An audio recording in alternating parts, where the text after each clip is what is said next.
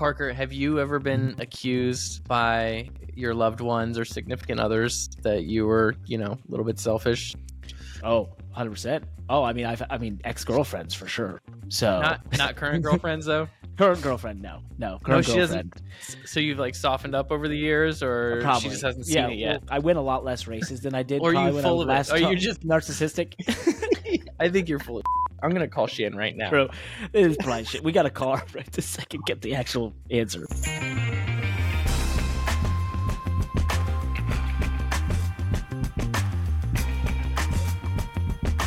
Hey, we're live. This is the Money Lap podcast. I'm Parker Kligerman, joined as always by Landon Cassill. Go check out themoneylap.com for our newsletter. It comes to your inbox three times a week with the cool stuff in motorsports. We got a big show, Landon. Before we jump into it, just real quick, give a give everyone sort of a synopsis of what they can expect on this episode. We're going to talk heavy NASCAR. So for you Formula One fans and all racing, just know it's going to be heavy NASCAR because it is the NASCAR Championship finale across all three series. So of course we'll dive into that a bit. We will talk a little Formula One and some even supercars from Australia, and then we have a Q and A from some of your questions from around from YouTube and the internets that we will dive into at the end of this episode. But Landon, as always, we start with the PR lap. We get to talk about ourselves. I love that part. No, you love that part. I I'm okay with the part. You're you're the one that created the PR lap because you're like, Uh, man, I just really want to talk about myself. Yeah, I well, hold on, hold on. You re- you did just have a um an art, uh, interview with Jeff Gluck's Twelve Questions, which is you're always the last one of the year. And I know, In I've- it, in it, you said what what's a great skill race car drivers need, and you said is narcissism a skill? So. I'm just saying. this Uh, fits perfectly in line. the best part about uh, Jeff Gluck's uh, so Jeff Gluck's 12 questions is a podcast as well and that's the my preferred way to consume that content. Amazing franchise of of Jeff's that he's had for more than a decade and for more than a decade I have been the last driver to do 12 questions of every season. And then at the beginning of the next season I help Jeff craft the questions for the following season. So I kind of have a little bit of a uh uh mainstay in the 12 questions franchise so it's a lot of fun so um yeah one of the questions was what what is a key skill or most important skill of a race car driver to possess and the first thing that came to my mind was narcissism so Which makes is that a skill is yeah, it well, you know, I mean, how actually many- think it is? I think it is. No, I, I'm gonna, I'm gonna go on your side with this because to me, the best race car drivers in the world are incredibly selfish.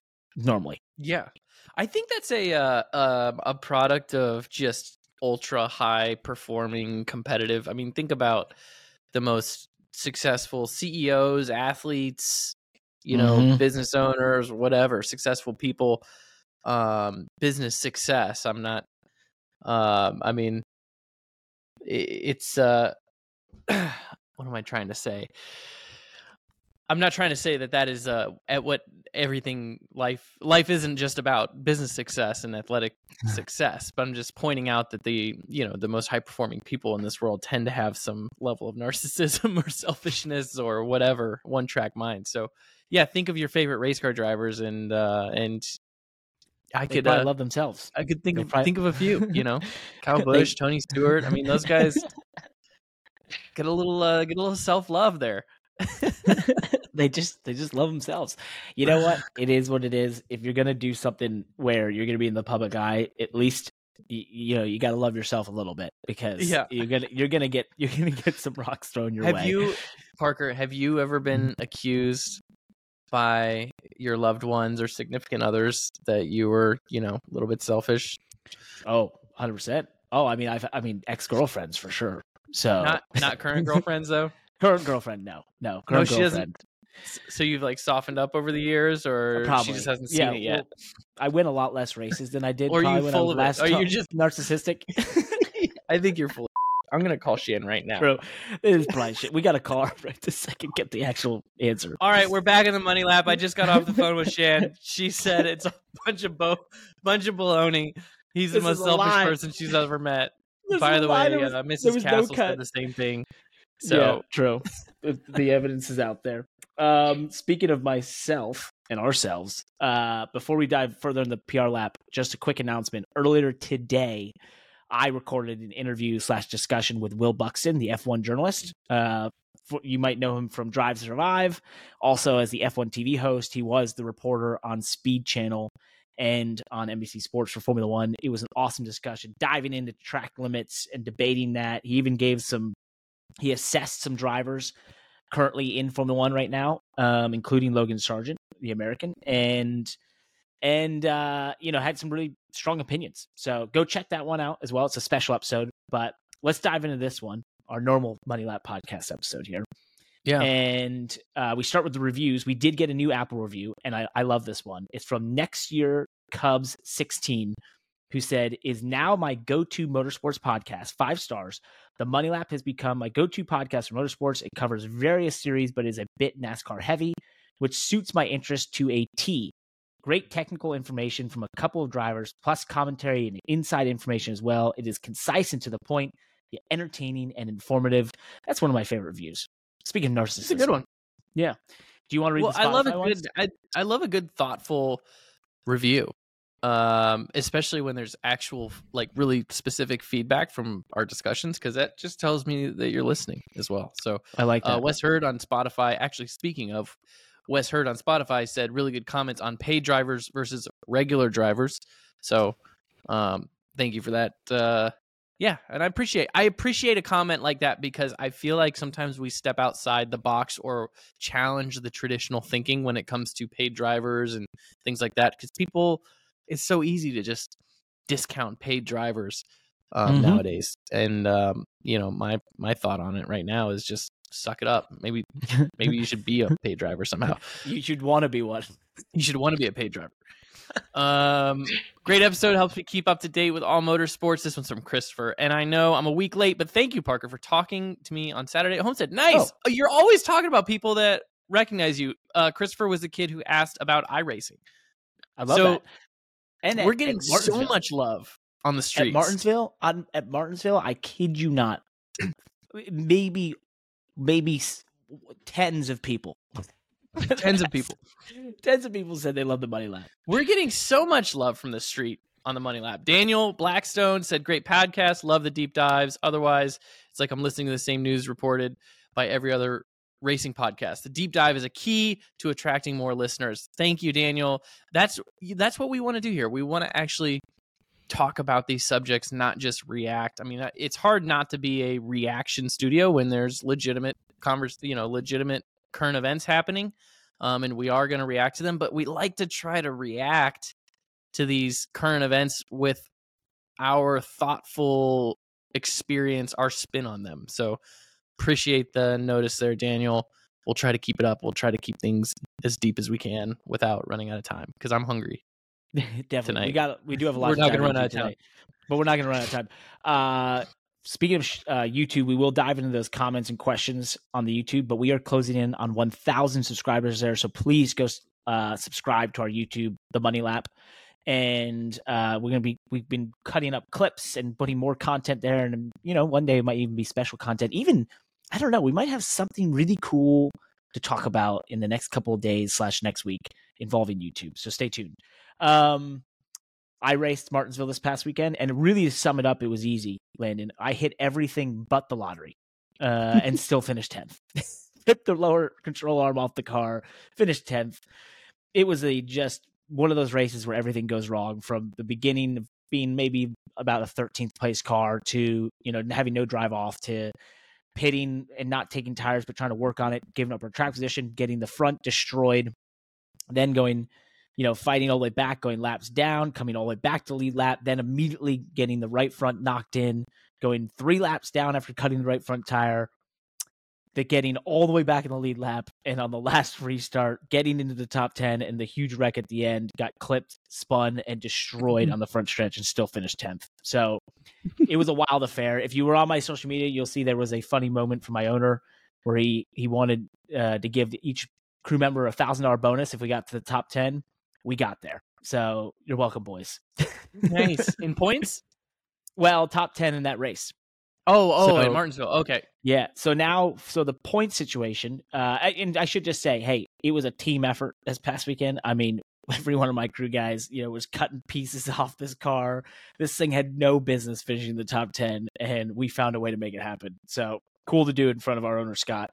We saw our, you know, our team rally up and, and, you know, take a bad day and turn it into a positive. So you got to do that sometimes. It was Very our cool. 18th uh, top 10 of the year. So if we, when we get another one this coming weekend, we'll be just short of 20, which is a solid year. So, That's a really good year.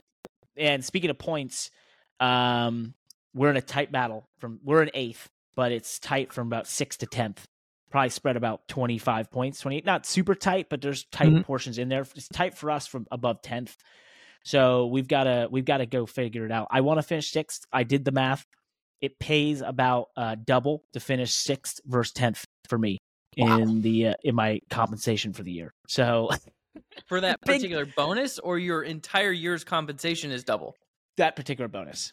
But Oh, okay. you- The year end portion is a big portion of our compensation for the year. So we got to go get it done. Yeah. So You've what's also- the what's the What's pat? that? You need a little bit of attrition in Phoenix, and then a yeah, top five. Probably a little bit of trash. I mean, to get twenty points, on sixth, you're you're gonna need It's gonna take a lot. It's gonna take a lot. Yeah. You're gonna need a little help, that sort of thing. I think it, for us, it just needs to be we got to be in the top seven in stages, eh, top eight, So talk to me about Phoenix then. get a top five. What about it? What's I mean, I so I was in the sim. I was in the sim this week for Phoenix actually for Hendrick, Yes. uh, which is cool. Get their getting their cars ready for the uh, uh, for the championship race, and which is an honor because they have two, you know, a couple cars racing for a championship. So, what are your thoughts? I mean, what's the So I was in What- the sim what- on Tuesday. what's your- Yeah, what's my attack on this? So my my plan. so I did lots of prep back in the spring for Phoenix. I had Mhm. not been there in ten years, and thankfully took great notes.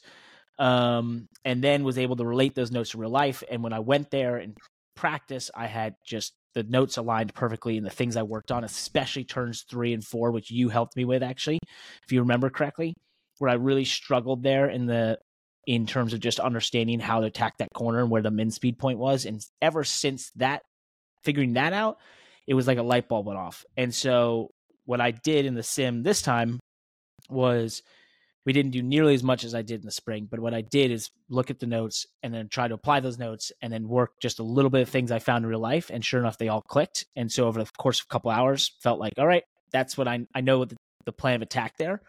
Um, and I know what we need from our race car in terms of practice adjustments into qualifying in the race. So we have a pretty good plan. I'd say one of our best plans of the year in that sense. So we'll see if it all comes to fruition, but it's not anything super special as opposed to really building on what we did in the spring and what I felt like really worked for me. So we'll see if that plays off. uh, that's a huge one for me. That's very finicky, and when you figure it out, I think you can. Um, it can be almost automatic. Um, it, Phoenix is interesting for me because I feel like I have a specific way that I drive that track that's different. Um, that requires a little bit different setup, but I actually think that um, I think that I have a little secret sauce as long as I can get the my car set up the way to fit my driving style there. So when I've Mhm. had I have a few instances in my career where I've had a car that was really well set up for my driving style for Phoenix and I've run really really well there. One of specifically really my my most recent NASCAR race which was a year ago in the 10 car at Kaulig uh ran just had a solid top 5 car there. Um and that car was uniquely set up for my driving style um going into that race Hmm. um in, the sim it's it's difficult because i feel like i don't run as well with like your driving style or aj allmendinger's driving style or Mhm. um i mean even william byron and kyle larson's driving style is a little bit different than mine so i find myself you know having to adapt to what they're doing um to be able to replicate what they need which is that's fine i mean that's the job uh, for what I'm doing there right now. But uh, but it is interesting the way I drive that place, and, and a lot of it has to do with just braking. I'm not a big peak brake pressure guy, so you don't see that like spike in the brake Mhm. pressure and the splitter hitting the ground. And um, that maximum tire squish at initial corner entry, but where if you can if when I have a team that sets the car up around that driving style, we actually get the front end a lot lower for me. And because the track is so flat, um, the splitter stays a lot lower all the way around the track. And I feel like I benefit from that. Every Mm. time I've had a car set up like that at Phoenix, um, I've run exceptionally well. So um, it's kind of an interesting. It's not ever something that teams see in the simulation. I've had any every time I've been able to execute that with a team, I've had to really convince the crew chief to, you know, really set the car up lower in real life than what the simulation says that it can handle. because, um, you know, the simulation will say that it's going to be, you know, a quarter of an inch into the ground. Um, but my driving style kind of corrects that um and and the sp- the you know the front end of the car will be at the right height so i don't know it's kind of an interesting interesting uh way that i get around the place That is fascinating, and I think it goes to uh, a lot of what people don't often realize is yeah, there's the correct setup and that sort of thing, but there's also the correct setup for your driver. And there is places where a driver Mhm. can make a big difference in you understanding that, knowing how you drive it, and being able to relay to a team this is how it needs to be set up. Right? I think that's a Mhm. really powerful thing when you have that and you know that and you have that confidence. So I feel that for sure. That's awesome. I don't know Yeah. if I had that confidence there, but I you did help me out big time. So I do appreciate that. well one thing that i am confident about parker is that spoiler diecast.com is one of the largest inventories in the industry. They have over 800 unique products currently in stock, including diecast and apparel offerings for NASCAR, dirt sprint cars, IndyCar, and F1. And with their pre-order system in place, you can be sure to get your hands on the latest diecast releases without the long wait. What's even better? If you spend $50 or more at spoilerdiecast.com right now, they still have a few Landon Cassill signed diecast left, but I'm going to just have to almost stop saying that because I think they're almost gone. So just in case they don't, use promo code MONEYLAP, get free shipping, 5% off all orders. Uh, don't wait. Head to spoilerdiecast.com today and get your racing fix before the season's over. Yes. I guess I. I don't know what the season I don't know what the season being over has to do with having to shop for diecast. But well, Well, it's, it's- it's, about time to do a Christmas Yeah. special. That's what I was gonna say. It's perfect timing for that. So It is- you should. It's Christmas season in the Cassill House. We uh we Oh. start Christmas in November. My girlfriend most definitely will have done that as well. So Halloween's her favorite, but now it's Christmas time. I love Thanksgiving, but that's because my favorite holiday involves drinking and eating a lot. So uh let's jump into the biggest topics from around the motorsports world. And we did say this is gonna be a bit NASCAR heavy because it is the final weekend of NASCAR, but off of Martinsville, there was plenty to talk about. Starting with the Xfinity series. Yes, I talked about my race. Um, but that really wasn't the story, Landon. The story was another year, another two teammates clash in the final laps of the race between uh at the end for you know one for drivers to go on to the championship four uh last year it was the gibbs teammates of ty gibbs and brandon jones. This year it was the rcr teammates of sheldon creed and austin hill. There's a lot of discussions. You had a pretty big tweet about this. Um where do we want to Mhm. start with this one? Um, I mean, let's just let's. Do you want to just go right to that uh final restart and and talk Yeah. about it? I mean, or what? yeah What did Break you think there? Well, so for my obviously I was in the race, didn't see any of it, but I knew sitting under the red Mhm. flag there that was about 30 minutes long what the situation was. I assumed the 21 could possibly be in on points. Obviously, we all knew the two had to win, right? I think Mhm. you know when you dissect it now, maybe there's some things that RCR as a, as an entity could have done to put themselves in the best position there, right? Um, you know, knowing that, but I think it really they weren't they weren't in a great position because both cars basically were in a position where most likely to- at least to control their destiny, especially the 21 because the, the double zero was making up spots, had to make up spots. They had to win, right? So you're kind of in a no, you're in a tough spot They to say, hey, you got to work Both together, of them did. right? Yeah. So I think that was tough. What happened after that personally, the two car Sheldon, I feel like he he was almost really nice. I felt like down into turn one nice. on the yeah on the final lap, turn one. You know, Ty Gibbs showed what you can do to Brandon Jones, and that is dump He them into the wall, cause a caution. Yeah, cause a caution and, and move on. But he didn't, and he tried to race it cleanly and was bit for that. And I that's where I just uh I didn't understand all the fervor around his decision making when to me it was the nicest choice possible. Yeah, and I don't. uh Yeah, I I was kind of surprised that the two didn't choose behind the twenty one on that restart. Um, you know that tells me that the two actually wanted to win it fair and square. Um, and the twenty one on that restart didn't want to give the two a chance. He just drove straight up the racetrack, try to take his line away. Um, which the did the two had fresher tires? that I don't know. I don't know that. I, I for some reason I thought there was a tire difference, but either way, I mean the two is faster, obviously. But they took the green flag, and the twenty one just ran the two up the racetrack. Didn't even want to give him a chance. Mhm. Um, and he just raced him horribly. And I think the two was generous, and the twenty one was throwing these mad blocks. I mean, you're gonna get punted when you block and chop the corner the way he did. It was like they were funhouse go kart racing and um you know the final lap it, the things that you don't that, that you didn't see right off the bat that after watching it a few times you know and rehashing it one thing you got to notice is that the 21 turned down into the 2 so hard into turn 3 that you can see where it bent his splitter down. Yeah his his splitter was on the ground going into turn three. So yeah, I mean Sheldon bombed it into the corner, probably overdrove it, but he had no angle. He had been run down the racetrack. He got his you know right front splitter caved down. Uh, it's on the ground. He was shoving up the racetrack so hard. It what looked like a brake check was really a brake check. Um, and he had to do it for a couple reasons. I think Turn you know just to make the corner he needed to get the car to turn a little bit. He had to brake check. Um, but I also think it was a tactical move. I think that it was smart to try to almost check the field up behind him and and get that hit from the bumper so that he can drive off the corner and have the space to drive off the corner. Um, I just think that he, you know, maybe it was a a slight error because there was some room there for the seven to fill a gap when he made the brake check. So he didn't just brake check.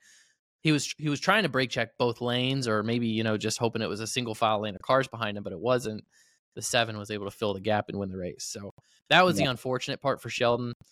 Austin, um, I, I, you know, I, I, my tweet said that the 21 should have let the two win. I, I think I kind of retract that because like that's a little bit of that's definitely an armchair quarterback. Shoulda, coulda, woulda. um, how do you really know? I mean, he was close enough on points that that I don't blame him for just expect thinking that he needs to win the race himself. Um, but it still was just. I don't know. It was just kind of crappy driving, in my opinion, and then and then crappy attitude after the fact. Yeah, I think the attitude, you know, obviously and I, I like Austin. I, I'm a fan. I'm a fan of Austin's, but I just I just didn't think that that was great. And then the, the whole stuff with RCR after the fact was uh, laughable, in my opinion. Uh, pretty tacky. So obviously, I work closely with RCR and these drivers and have through the season. Um, and I have immense amount of respect for Sheldon and immense amount of respect for Austin Hill. And I'd say my respect for Austin Hill has has gone far higher this year than it was prior to the season. And I, I don't Mhm. I don't even, I don't think I need to hide that. He knew that. And I think, you know, it's I just definitely have a different viewpoint of his driving ability uh, as I've watched him this year. But I think the key points that you point out that not a lot of people saw there was the the you know the body slam down the backstretch that eventually damaged the two car and forced him in a position where he was going to drive in deep. There's a lot of that speedy dry stuff down. The track the track was like slick as well because all the oil and everything had been laid down during the red flag when 92 cars wrecked. Um, and so, you know, the reaction afterwards to me was a little disappointing, especially as you put it from the uh, you know the organizational side, is to, you know, at the end of the day, if you're a driver, which you and I are, and have driven for different organizations, you want to know your organization at least has your back. right? Like the the best situations I've been in are you win and lose as a team, but we've got your back, right? If you do what it takes to win, and I just think it's disappointing when organizations don't support a driver when you know their their goal was trying to do what everyone's there to do, which is win, right? Um, and I find that that can be a tough thing, and it's just overall disappointing. I do know Denny Hamlin and many asked what was the RCR uh, competition meeting like. Well, I can tell you from inside uh, being there, I was the only driver, so it was not there was nothing that happened. So you can all move on. Nobody showed up, huh? Nobody showed up. I was the only driver. Um, yeah, I uh, um, and I'm glad that RCR kind of. I mean, Petree apologized on NASCAR Race Hub. Felt like he could have handled it better. I don't know if RC is if Richard has said anything because he had some pretty strong words for Sheldon. Said that he was the dumbest driver he's ever had. Um, and that's just you know, it's heat of the moment, and he's Richard Childress. So I guess he could say whatever he wants. He's got a pretty good organization over there in terms of competition. Um, but at that part, those comments and that reaction is disappointing for what you said, right? Like the organization, the organization should have their drivers back, and you know, you look at the a new driver going in there, Jesse Love. I mean, it, I don't know if those comments, no matter what you think of Sheldon Creed, I don't I don't think hearing those comments from your future team owner is going to make you feel really great about where you're headed. Um, That's tough. and it is tough. And and you look at you know I also look at it from the perspective of like you know Sheldon is a really good driver and he's a is extremely capable driver. I think he's going to go places, but he also you know he brought funding to get in that car. That's how that business works at that level um you know he's his family was a big part of putting that deal together to my understanding i maybe i'm wrong but uh, most of those xfinity rides have to have some kind of financial backing to get the car fielded mm-hmm. and you know for childress to sort of take their money and then just make those comments on their way out um i i would imagine that it's one of those moments in life where i i do think that richard is a a person of somewhat in, decent integrity, and he probably wishes he would have said that. That's and that's tough. And I, I think in this case, to your point, emotions are high, right? Everyone's Yeah, seen it for the first time exactly. there. We drivers, right? We have to apologize sometimes for things we say on the radio, for stuff we do in the car, right? I guess it's no different. Obviously, you put it out there. Andy Petree apologized on NASCAR Race Hub and said we should have handled it better than, or I should have handled it better than I did after the race. Um, his other quote was they bent the bumper bar on Sheldon's car going into turn three. When he got there, he couldn't turn.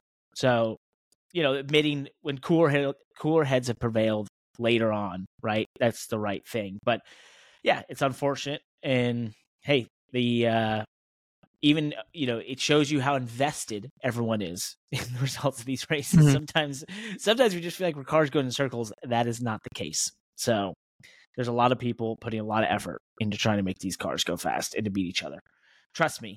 Uh, I sit in, you and I have both sat in these meetings and seen the, sometimes it boggles my mind the amount of people that have to put together these race cars to go and try and beat each other. And then you, you do that over 30, you know, 20 some odd cars at that level. And you're like, huh, this is a pretty big endeavor. Yeah, I mean it. Uh, uh, it is that time of season too, where it just, you know, if you have something to say, it's time to say it. oh man. Well, let's move into the Cup Series. It was a uh, really compelling Cup Series race at Martinsville. Probably the definitely the best short track race of the next gen era, um, Mhm. and one of the more compelling Martinsville races. Mo- you know, for a lot of reasons, being the playoffs and the fight to get into the championship, but also you know they were there was a little bit of passing there was a lot of rubber that laid down and i think one thing that hasn't been discussed enough is that it was an unseasonably 81 plus degrees uh, at martinsville here in october 30th or october you know late october so i think the, Which That that, helped a has ton. seemed to make the biggest difference. it does That- and it that helped makes a the ton biggest in lane difference at. Martinsville. It does. It's the most temperature dependent racetrack on the planet, in my opinion, or at least in, in terms of what kind of Mm, racing it's you not. get. No, I'm saying what type I of racing disagree with that, but in terms of rubber laying down, for sure. Oh, Well, well, what do you- yeah, what would it's, you s- it's too yeah. compl- it's two completely different racetracks. Thank you. When in That's what I was terms of how it takes rubber, it is two completely different racetracks in terms of how it takes rubber, uh, depending on temperature. You can have a 55 degree or 60 degree fall day. The track will take no rubber. It is Yep, completely all around the bottom. white because of the concrete the whole time, and you Mhm. uh, and you run around the bottom, and the only way to pass is to boot someone out of the way. Or you have what you had on Sunday, and the sun beats down on the track. It's 80 degrees, and there's just enough heat that it keeps the rubber on, like the rubber adheres to the track. Mhm. Eh, that that's that's it's like as simple as that. If the if the track is cold, the rubber does just doesn't get hot enough, and the track doesn't get hot enough that the rubber wears off and it balls up and it just spits it up the racetrack, and that's where we have marbles. But when it's hot, the rubber the rubber gets hot, the tire gets hot, the racetrack gets hot, and just like glue or you know what I don't I'm trying to think of something that's sticky, right? they they they will stick together as long as there's heat there and it'll stay stick and that's where the stuck to the track and that's where the track gets black and then where the track gets black it gets slick because it's greasy on the rubber and there's you know it's like there's oil in the tire material and grease in the tire material whatever it is and the rubber on rubber does not make grip you th- some some people think it does but it doesn't and so that's when the groove opens up and you have a completely different racetrack than if it's just a one lane track. The reason for whatever reason the tire the reason that's so much more sensitive now than it's been earlier in my career is uh, there's something about the Goodyear tire that we've been racing on and I know we always talk about different tire compounds but there's something about just the tire in general the rubber in general the makeup of the rubber in general nowadays doesn't it- um what am I trying to say? It's I'm I'm, I'm totally making it doesn't something up. adhere. It doesn't But adhere you know to the how- racetrack the same way. I know what you're saying. Um, you, you're, yeah, you're it has like, doesn't you know down. how like oil. You know how cooking when you cook with oil, like different oils have a different smoke point, right? So yes, you know, yes, uh, olive oil might be 350 degrees and avocado oil might be 400 degrees or whatever. So it's like the, the rubber that Goodyear is using to make the tires nowadays has a much higher stick point, right? For the rubber to wear off the tire and stick to the track. The tire has to be really hot to to build up rubber and stick to the racetrack. and the track has Um, beyond. No, and I, I think you're you're you're 100 percent onto something. You're 100 percent onto it, and you know that this this occurred.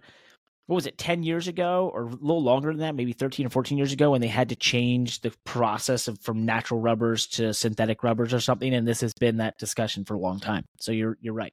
There was a change. Yep. Yeah. So Something, Uh, something in the in the rubber.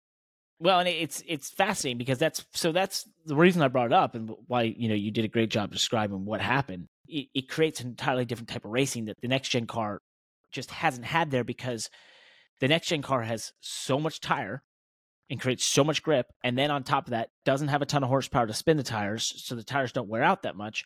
And then lastly, there's a you know you can downshift so that anytime you make a mistake, it's really easy to recover from mistakes. So the racing there has been really tough. Was it vastly different this time? No. You know, listening to some of the drivers, they didn't think it was vastly different. But from the outside, there was definitely a couple more comers and goers. There was definitely, you know, at least the, the rubber laying down made different line choices work. You could run the outside like the 12 car Blaney did to make passes, which just was not the case in any of the previous ones. So I thought that was really cool. Um, you know, there was an unfortunate deal where I before the race, I I was pit reporting this weekend. One of the teams told me, "Yeah, we can run 2000 laps on the left side tires before they wear out." So that's that's not ideal uh in terms of racing. Um in the four team of Kevin Harvick, I believe went half the race on the left side tires from a tweet Oh from Rodney gosh. Childers. So yeah, that wasn't great. But there's just no. to- so I, you know, I don't. What? Go ahead. well, to your point about rubber, the pace car broke down this past weekend, and I did tweet about the rubber on my shoes from walking across the track. It broke down because it picked up so much rubber on the tires, and it it got through rubber and like into the wiring of the car and made the car stop. Wow. So there was a lot of rubber being laid down. It's it's very interesting. I, I'm the tire journey, the tire conversation is an interesting one. The dynamics there with NASCAR and the tire in Goodyear, you know, is interesting because Goodyear is a sole supplier, right? And their brand that it, it's it's a touchy subject really because you know Goodyear Goodyear is in NASCAR for branding and marketing, right? Yep. So it doesn't you know what we want as drivers and teams is not like a um is not necessarily the most marketable thing for Goodyear as a tire company trying to sell to consumers. And what I mean by that is we want a tire that wears out and fails almost on a long over the course of its life, right? Mm-hmm. And we want to talk about that. And I think that Goodyear obviously wants to provide a great racing tire, but if you're a tire company trying to sell tires to a retail consumer, you're not necessarily want your lead marketing campaign to be using your product and watching it fail. Yep. Right? So there's there's kind of a weird incentives there. And then of course, you know, it, you know, there's the failure in terms of tire degradation right over the course we talk, call that tire fall off and the tire wear.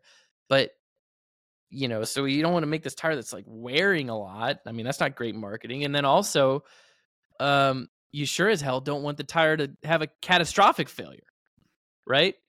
Yep. Because we all we've all seen over the years what happens when a tire has a catastrophic failure. Car hits the wall, driver gets out, gets interviewed. What do they say? The tire book. the tires suck. Goodyear Goodyear bought a crappy tire or brought a crappy tire. So well, you know we're we're we're constantly in this in this. I think this this difficult dynamic in our sport where the drivers and the teams want one thing and want this com- what what it takes to make a good and competitive you know stock car racing tire um, the company that makes the tires and the whole reason they're in the sport to brand themselves as a quality reliable tire for customers or for retail consumers um, you know they they would much rather just build a tire that'll last forever right yep denny hamlin said uh, about the driver council basically going to goodyear and being like look you build us a softer tire and it blows, we'll we'll we'll back you. Don't worry. Which I think is a nice sentiment. I but here's the appreciate problem. that. Well, hold on. Here's here's the I thing. appreciate so I, that, Denny, and I yeah. hope he said that. But what I don't believe you. So, and neither should Good- would Goodyear. I my point being that's kind of a you know it's a nice sentiment, but guess what? That's that's not you know no no multi billion dollar company is gonna be like yeah we'll take you at your word. You know it's just not gonna happen. the the it's an interesting discussion and we didn't really plan this on this pod so we're just going to go on a tangent here for a second you know pirelli in formula one had that issue where their tire they came in and they created tires that people wanted which wore out and required a ton of pit stops and that sort of thing but then it started to look so ridiculous that they were like hey we have to change this because it makes pirelli tires look awful so That's the point. That's what I'm saying. Yeah. yeah, well, that's and so you, to your point, it's it's an issue, which is why last year on my in the wall show I did on YouTube, I actually did a, a bit of a rant where I basically went into the idea that should racing series just create their own tires. You already sell them to the teams. You already sell them for an That's a- astronomical price per per whatever. Why are we not making our own tires? If you want the tires you want, maybe. make Maybe. but I mean, it's okay. So then the question is, how much? What what type of racing are you gaining or giving up for in replace of? Well, it's marketing. You know, huge title sponsorship, right? Yeah, the, the big thing you Like, lose you're gonna- is Goodyear spends what you know thirty million a year in ads and that sort of thing. Right. So can you gain that back just by being able to make a better, a, a, a what we think is a better tire, right? Because I'm just saying, like, I'm not even gonna go out and say, I mean, I've driven all kinds kinds of racing tires in my career, eh, mostly on stock cars. I know what I like as a driver as a racing tire, but I'm not saying that I know everything. And so Yep. you're going to give up 30 million a year in, in you know corporate ad spend in the in the industry or across the industry just to appease you know drivers who are like, oh, I want them to be really grippy when they're new and fall off uh, over the course of a long run, and that's going to be better racing. Trust me. Well, Right? my question, you, Um, you here's, know- here's my question: Could you could you make your own tires, not brand them by any sort of tire manufacturer, but allow tire all sorts of ti- all tire manufacturers to advertise in the sport on the cars? Oh, and make up for it. it would make up for it. Could you allow them all to advertise? So there's no exclusivity. Yeah, that's that's interesting. That's an interesting thought. Hey, You can you even know what? Uh, let them. Go yeah. ahead. I don't. Uh, yeah, I mean that's a um that's definitely an interesting thought. I guess it's just interesting to think that a tire company wouldn't you know would sponsor the sport but not be on the tire. Yeah, you never know. There's Just crazier things happen. Let's uh if you're a fan out there listening to this and you have an opinion on tires, please let us know. Write to us at uh something at themoneylap.com or just Who respond right to us on social media. Yeah, we just did it. if you like tires. Uh just to quickly run through some of the bigger topics from this past weekend. Obviously Denny Hamlin missed out. We had him tabbed to be uh in the championship four, we're gonna go through our championship four picks here in a little bit and all the things we got wrong. But it's always his year till it isn't, and it is now not Denny Hamlin's year anymore. Uh, in in true number eleven Denny Hamlin fashion, they had an excellent day. One stage one, finished second in stage two, third in stage three. But the problem was the twelve car of Ryan Blaney was just better, and maybe the eleven car was the second best car in the field, but they just got beat by one car essentially between them and making the championship four. And I just I had to do the post race interview with Denny, and I I legitimately felt bad because I'm like, this once again, this guy's 51 career wins. At 42 years old, he's gonna most likely go down as the best ever to not win a championship unless he can change this. And once again, he gets it taken away. That just uh, I don't know. It just seemed like he did everything right performance wise, just still couldn't make it happen. it's what's unfortunate for him and i you know i was a denny hamlin fan this year obviously i picked him to win the championship um, although i do want to run the tape back because i believe that i picked william byron to win the championship way earlier this year on this podcast before we even released the podcast so i think this was one of our trial episodes didn't i call Mm. william byron to win the championship You might have. So we- you might we have. need to get producer Josh on that and find the clip. But uh anyways, I um of all the years as well for Denny because he's made the final four, the championship four and had opportunities, right? This was the year that he just seemed to be on it. Right? Yep. Yep. And and to not get himself there um is heartbreaking and you know kind of similar i mean it's almost similar to your situation in at the roval where it's just like i don't it is a cup series and in the cup series you have to win in these scenarios but i i still want to say like what what more was he supposed to do in this scenario Yep. i mean run top Yep. five all day it's martinsville I, Qualifying the you know, Ryan five. Blaney is top good, five. and Ryan Blaney is Ryan Blaney is driving the best of his career right now.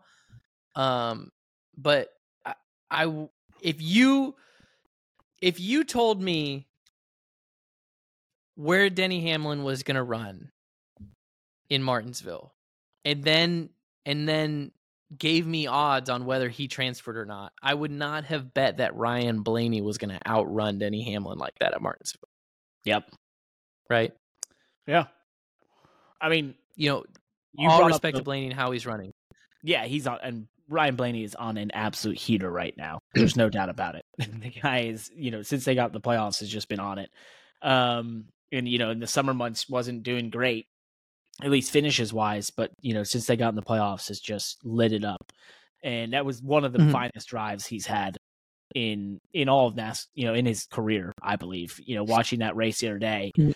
he was just calm, cool, collected, and you know, continually just made the right moves, found lanes to make passes when others didn't, and executed at a super high level and and you know had a fast car but drove it perfect you know to perfection. So you Yeah. got to give him credit where credit's due. And to your point, it's like when I talked about the Roval for us in the Xfinity series, it was like we had a really really good day. We needed a an Mhm. excellent day. Denny Hamlin had an excellent day. He needed a perfect day. it's like Right. he needed to win. Yeah. It's like you know he literally came in there what 17 points below or whatever and just needed to win as the the end of it. So Yep. uh Ford wins with Ryan Blaney. They almost won with Eric Almirola, who announced that he's retiring from full time cup competition at the end of the year. He had a great drive, but and this week they announced the new Ford Mustang for next year, and it looks kind of mean. Did you see the photos yet? Yeah, yeah, I think it looks really good. Yeah, it looks kind of mean. I like it. Uh, there'll be another manufacturer uh, with a new car next year as well. Um, stay tuned. Ooh, Um, okay. Yeah, I may have got to see it. I don't know. Uh, Fontana is finally under destruction. There was someone who tweeted that out today. If you want to go see those, maybe we'll link them. We'll put that link in our uh, show description. Producer Josh can help us out there, which would be nice. And then our favorite conversation, by the way, Charter Talk.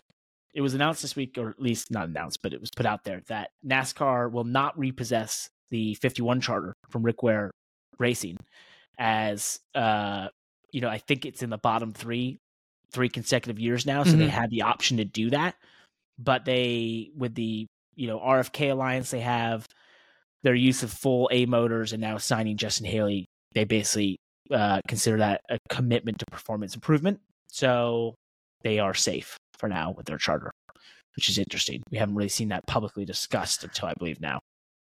I think um, I'm gonna kind of side with the the team owners on this one and say that I think the whole bottom three deal is a silly rule to begin with. Um, I think it defeats the purpose of having a closed charter environment. I think that if you want to have a way to kick a team out because if you feel like they're milking the system, then just do it. You know, and have it written into the bylaws or the agreement that way, or maybe the charter owners can all agree to kick someone out. I don't know but You're the whole bottom off the three thing is just Get out. yeah it's just it's stupid because it's like it's it's a really clear rule right or it, you know it's it's it's a really simple and clear rule you can't finish in the bottom three for three years in a row Mhm. then we might get rid of you and it's just like well don't or do or don't i don't care like what which one is it right. so i to me i think it's silly and i'm glad that they're not taking away their charter because i think rick ware racing i think it's i think it's really freaking hard to build a competitive race team Mhm. and Rick Ware, uh, you know that guy is scrappy. He's a racer. He, you know, he's done very well for himself, but he doesn't have a billion dollar enterprise to back himself up. He's had to every penny that's in that place. He's had to either find it himself or scrap for it or the sponsorship. And it's so you, you're not just gonna all of a sudden, you know, compete in the top 20 or in the top 25 even in the cup series it's just really hard to do and so um, he's made it farther than I think anybody gave him credit for. Uh, he's obviously signed Justin Haley as an R, you know, RFK Alliance, Roush Yates engines next year. So, I, you know, I don't. It doesn't bother me that he's been in the bottom three for three years. I think it's a respectable organization, and I think it's a dumb rule. I think it's almost antiquated in the current next gen situation in that Era, you know yeah. well you had you know five years ago you had cars that were running on three and a half million bucks starting parking essentially right right now the Right. bottom car in the NASCAR Cup Series is damn near probably 10 million 8 to 10 million somewhere in there right and That is a much more mature way of saying what I said. Yes. Because you know what? Let's let's go back to when the charter agreement was created. And the Mhm. charter agreement was created in a time, like you said, when there were several teams and organizations that were either milking the system or, you know, it we were fresh out of a time period where start and park. I mean, my career was started on start and parks. I know the financials around that. Those te- those start and park teams were making more money doing what they were doing than teams that were running 20th every week. Yep. Right. So, um, th- that the, that rule exists because of that time period. If they recreated the charter agreement, which I guess they are right now, I want I do wonder what the future of that rule looks like in the next charter agreement. I say it's gone It's And well, and I just want to probably gone. expand on that. I want to expand on those numbers too, because you know you think okay, six, ten million dollars, that's a pretty big jump. The crazy part is, and this was the conundrum that Front Row was in forever. You know, when Front Row was running on ten million bucks and finishing thirty second in points, the the to move to thirtieth in points or twenty eighth in points was like an eight million dollar gap, or sometimes even higher, right? And so the Yeah. reward for finishing three points, three spots higher in points was only, you know, negligible couple hundred grand maybe. Mhm. But the cost to do it was almost double what they were spending. And so it was like this weird conundrum. And I think right now though in the Cup Series you have this this weird it's that is going away in that the bottom the bottom of the Cup Series right now, 36th place, is a car that I don't know a couple years ago would have maybe been 30th or 28th, but that the gap to 36 used to be a couple, you know, multiple millions, and now it's just all Mhm. tightened up into that, you know, from there to the to 15th is a doubling of cost and spend, but you you know you also don't get that reward, and it's no there's no guarantee now because there's so many cars that are spending that amount of money. So I don't know if that was a great way to explain by the way, it, that's a than very good thing. it's a healthy thing. Yeah, it's a great thing. It's just That's that's, that's why that's this good thing. rule doesn't make any sense right now, to my opinion. Yep. Anymore. So let's uh let's dive into our championship four picks because um that we had at the start of playoffs. I think this is kind of fun. So I had William Byron. Uh, so he's going to be there. I'm actually covering William Byron on NBC for uh, for all those wondering. So I will be in the 24s pit uh, on Sunday. And I had Martin Truex Jr. He didn't make it. Denny Hamlin, who was my championship pick, he didn't make it. And I had Kyle Busch. He he did not make it. So I I only have one chance here. I, I didn't do well, Landon.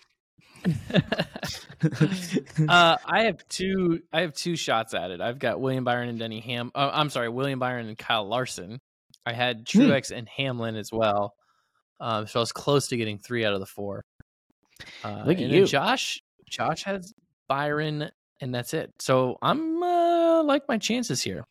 you also are apparently you know helping those guys. So wow, you were you were like foreseeing the future or something there. Well done. yeah, I just had a good good feel for the program, and uh, you know, made sure that uh, had him in there. So You're like if they if they were to bring me in, then these are definite championship locks. So I it's interesting though. I'm looking forward to seeing how they run this weekend. Um, I feel like I have thoughts on based on what I have felt. I have thoughts, so I feel like before the weekend starts, I should write them out down and put them in an envelope, um, only Mm. to be opened until after the race. do that, and we'll do it on the pod. Do it after this. Uh, 100%. We have, you have to do that. Also, we should say Josh has picked William Byron to win the championship, so he he, he could win out entirely there. Let's move into uh, Formula One. As I mentioned at the beginning of the episode, but if you're just hearing this now, we have a special episode I recorded earlier today with Will Buxton, the F1 TV host, obviously a part of Netflix Drive to Survive, was the reporter on Speed Channel and NBC Sports in Formula One. We dive into a debate about track limits, uh, which was a real spirited discussion. He had some really strong opinions about drivers. We assess some of them and some other fact big global topics in Formula One. So go check that out. Uh, it's on all our podcast platforms and on YouTube, of course. One thing uh, that popped up this week, though, we're going to just dive into a couple little things in Formula One. Uh, Liam Lawson, who had that great debut for AlphaTauri this year when Daniel Ricciardo got hurt, uh, is not a full time ride in 2024. He will be going back to the Super Formula series in Japan, which is a really cool series. And one day we- should do a deep dive on that series because there's so many cool things that happen there. Uh, I've been a big fan of it for a long time. But he, um, Red Bull did say they want him on standby in 2024. So I believe, I believe Nice. that young man with the performance he had, he could find himself in Formula One in the next year or two for sure. I thought he did great. Um, Um, yeah, I feel that? like uh, is that it's Formula One is so open about their standby driver culture and lineups and stuff. NASCAR is much more, you know, less organized about it. Teams, um, I feel like NASCAR teams tic- typically d- decide their standby drivers like in the moment, and sometimes based on who's available at that moment. Mm. Um, where in F one, it's like a whole pipeline and drivers on contract and salary on standby and stuff. So I don't know. It's It is kind of an interesting dynamic there. That Yeah, if actually, I you're Liam totally this Lawson, wrong, by the you way. know, you're just like, are you like putting uh, X-Lax in their drink or what? If you really know, you know, you're right there. You're like in the gym with Max Verstappen, and you're just like, oh man, here, catch this weight. Oops. Oops, sorry. So I, I said it wrong. He will not be in Super Formula next year. My bad. He is the full time reserve driver. That's what I meant to say. I'm sorry. I was thinking, I got all excited about Super Formula, and then I totally failed to say that he will not be going back there. So I agree with you. It's like the backup quarterback thing. Although the thing in backup quarterbacks in NFL is they make so much money. My brother always says it's probably the best position in all of sports. you don't have to do anything. yeah, make a million a year or whatever, half a million a year, and million? not get No hurt. way. Do you know what those guys make now? You have backup quarterbacks that Uh-uh. make almost probably ten million bucks a year, seven to ten million bucks. Are you Yeah. serious? I'm not kidding. Go look it up. It's unbelievable. It's the best. It's the best situation in sports is being a backup quarterback. Uh, besides being a pro golfer, I'd say being a pro golfer would be pretty cool. So oh man, in the just keep department. making assumptions. yeah, it's keep making assumptions. thanks. Uh, Let's just just make some blanket statements. what's the internet, bro? What do you expect these days? Uh, that's good. uh, there was a ton of rumors circulating around the internet the last couple of days where people love to use these uh, you won't believe what i just heard in the paddock deal uh, a, lot of, a lot of this centered around this rumor of fernando alonso replacing sergio perez at red bull. Sergio perez possibly either retiring or going back to aston martin and just sort of a swap. It's not going to happen. Doesn't sound like it's happening but I don't know. Rumors don't do it for me. I don't. I don't. I don't get. I get. I okay. I get people being so interested in them, but I see ones like this. I'm like, that's just not gonna happen. Like, I don't. I don't get why people believe this, Alonso but- would be a great Red Bull fit. He has Well, this yeah. like aura about him. well, he's he's awesome. He's incredible. I know, but he's got the like for for a guy his age, he still has this like cool factor that I feel like fits Red Bull. And think Yeah, about right. it for a second. I mean, Red Bull, I know that Red Bull obviously is a really young brand, but age wise, the brand is, you know, I don't, I mean, I don't know. Do young people drink Red Bull or is it people our age? It's probably our age. I still drink Red Bull. So they have a young driver in their 20s, Max, but why not why not reconnect with the original really the original generation of Red Bull, which would be basically his age or a little bit younger. And by the way, he's still cool. He carries this like aura Mhm. about him because he's Alonso. Makes He's like an perfect sense. international man of mystery race car driver. you ever think about that? Like when he did the sports car stuff and Dakar, and it was just epic, and was just traveling the world doing that, and it just goes back to Formula One is awesome. I mean, it's it, the other reason it makes sense to me is like it's not like Red Bull cares about their driver development pipeline at all. with how they've used AlphaTauri and well, I mean they've used it. Didn't we? Actually- Actually, we we dove into that earlier this year. Yeah, well, we uh, and Will Buxton talks about that in the, uh, the other episode I did, uh, especially Alex Albon. You know, in terms of Red Bull being like, huh, might have let, let that one get away too quick. I mean, the guy is immensely Wait, quick. so I'm not wrong. No, you are not wrong. They they do they are so quick at Red Bull. Like the fact the fact that Sergio Perez has lasted this long. I mean, they're not you know they're not above making mid season switches. That's how Max Verstappen got his chance and went and won when he replaced Danny Kvyat. You know, I mean Yeah. the they they've done this many times, and I mean Pierre Gasly gets knocked down, then goes and wins. Right? It's like the the fact that they've let this go on as long as they have with Sergio Perez. Something something's going on there. So maybe they've had a change of heart. I don't know. I don't know. you know what? If you're out there and you know, and you know what's going through Christian Horner's mind right now, reach out to us at the Money Lap, social media across all of them. Thank you. We're, we're looking for a lot of reach out here. Uh, we're moving on to Formula One. We don't know the answer there, but we want to know if you know. Please let us know. Supercars in Australia. I just had to bring this up because I fell asleep watching this the other night, but I'm a big Supercars fan, and I just love to. Uh, I love to watch them the highlights especially or just like put those races on late at night and I fall asleep to them because they're awesome. But nonetheless, uh Brodie Kostecki and David Reynolds had an epic duel at the uh the end of the race 25 at Surfers Paradise. David Reynolds snapped a 5-year winless streak when he won. Um but if you haven't watched this, please go check it out. Uh, You can do the highlights on YouTube. It's really easy from Supercars YouTube channel, but this race was just epic. It's everything we thought we were getting with the next gen car at road courses in NASCAR, and for some reason we don't get it. And I can't figure. I Um, don't understand what the difference is, Landon. What But uh, can't get this kind of racing. is their tire wider, or is their tire as wide as ours? I think it's skinnier. I thought it was the same damn tire. So I was under the impression because Dunlop is their tire people has a lot and Goodyear owns Dunlop or Dunlop owns Goodyear. One of the two. I thought it was the same tire, but I don't think it is. And that's I, could be the I failure. think that I think that's we. I was having this conversation earlier this week with some engineers, and um, and we were talking about that that aspect of the tire, and the the conversation went to basically saying that maybe the contact patch is too wide, that it just the tire has this ability to dissipate heat eat too easily because it's so wide and you know the car can just makes too much grip it's hard to get past the tire and slide around Mm-hmm.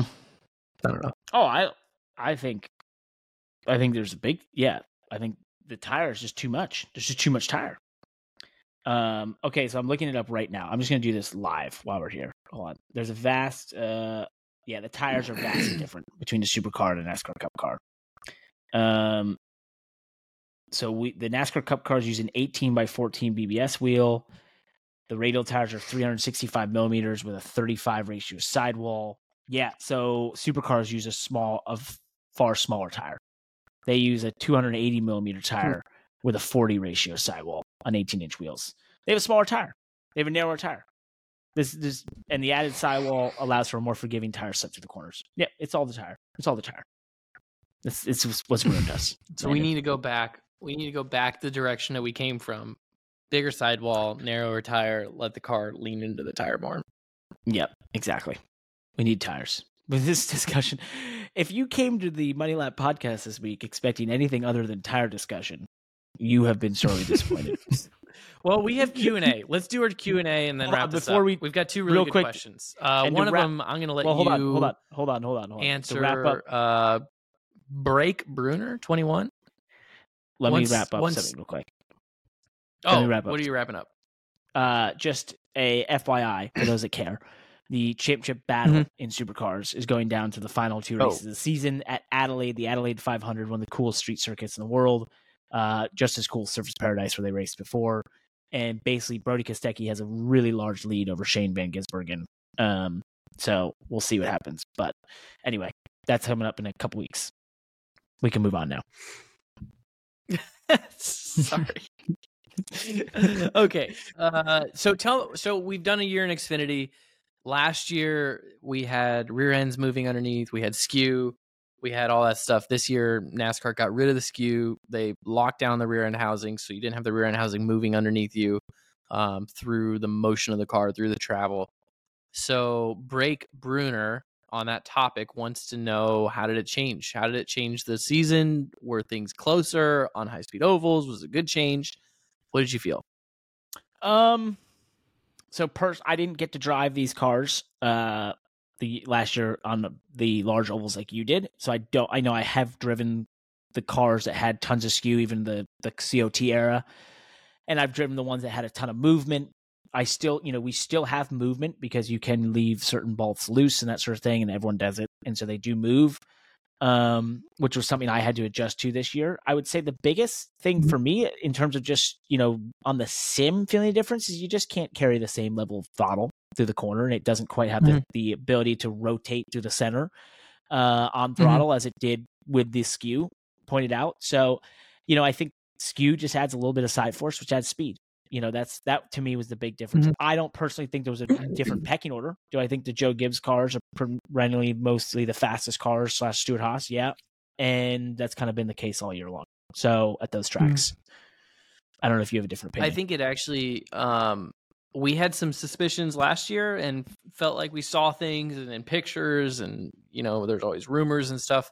Um, to me, the performance this year pretty much confirmed that I think JRM's advantage last year was in the rear end housings, was in the skew Oh, of the yeah. cars. that's a good point.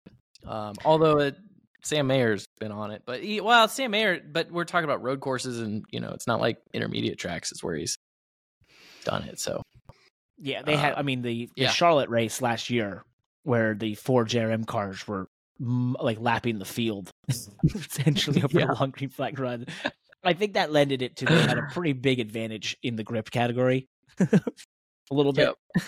So that is that is interesting. What's this next one? What's this next one we got? Uh, next one from Cole J sixty nine seventy six. Um, wants to know if we find it odd that the 38 team would try bending the rules around something so obvious to even some of the public. I think he's referring to Zane Smith's truck at Homestead with the windshield deflection. Yep. Uh, we talked about. So, um, I think that I mean, uh, there there's a couple different ways that I think you could look at that and say, first of all, yeah, I mean, maybe they maybe it is odd that they would do that and they just didn't think that it would get noticed. That's very possible. Sounds silly, but I think it's very possible that those teams they get focused on the task at hand, which is you know, we come up with a strategy. NASCAR hasn't been inspecting the windshields. We're going to find a way to, you know, fracture our braces or remove a pin or something and it's going to deflect and we're going to gain 50 pounds of downforce and it's going to be great and we're going to win and nobody's going to know.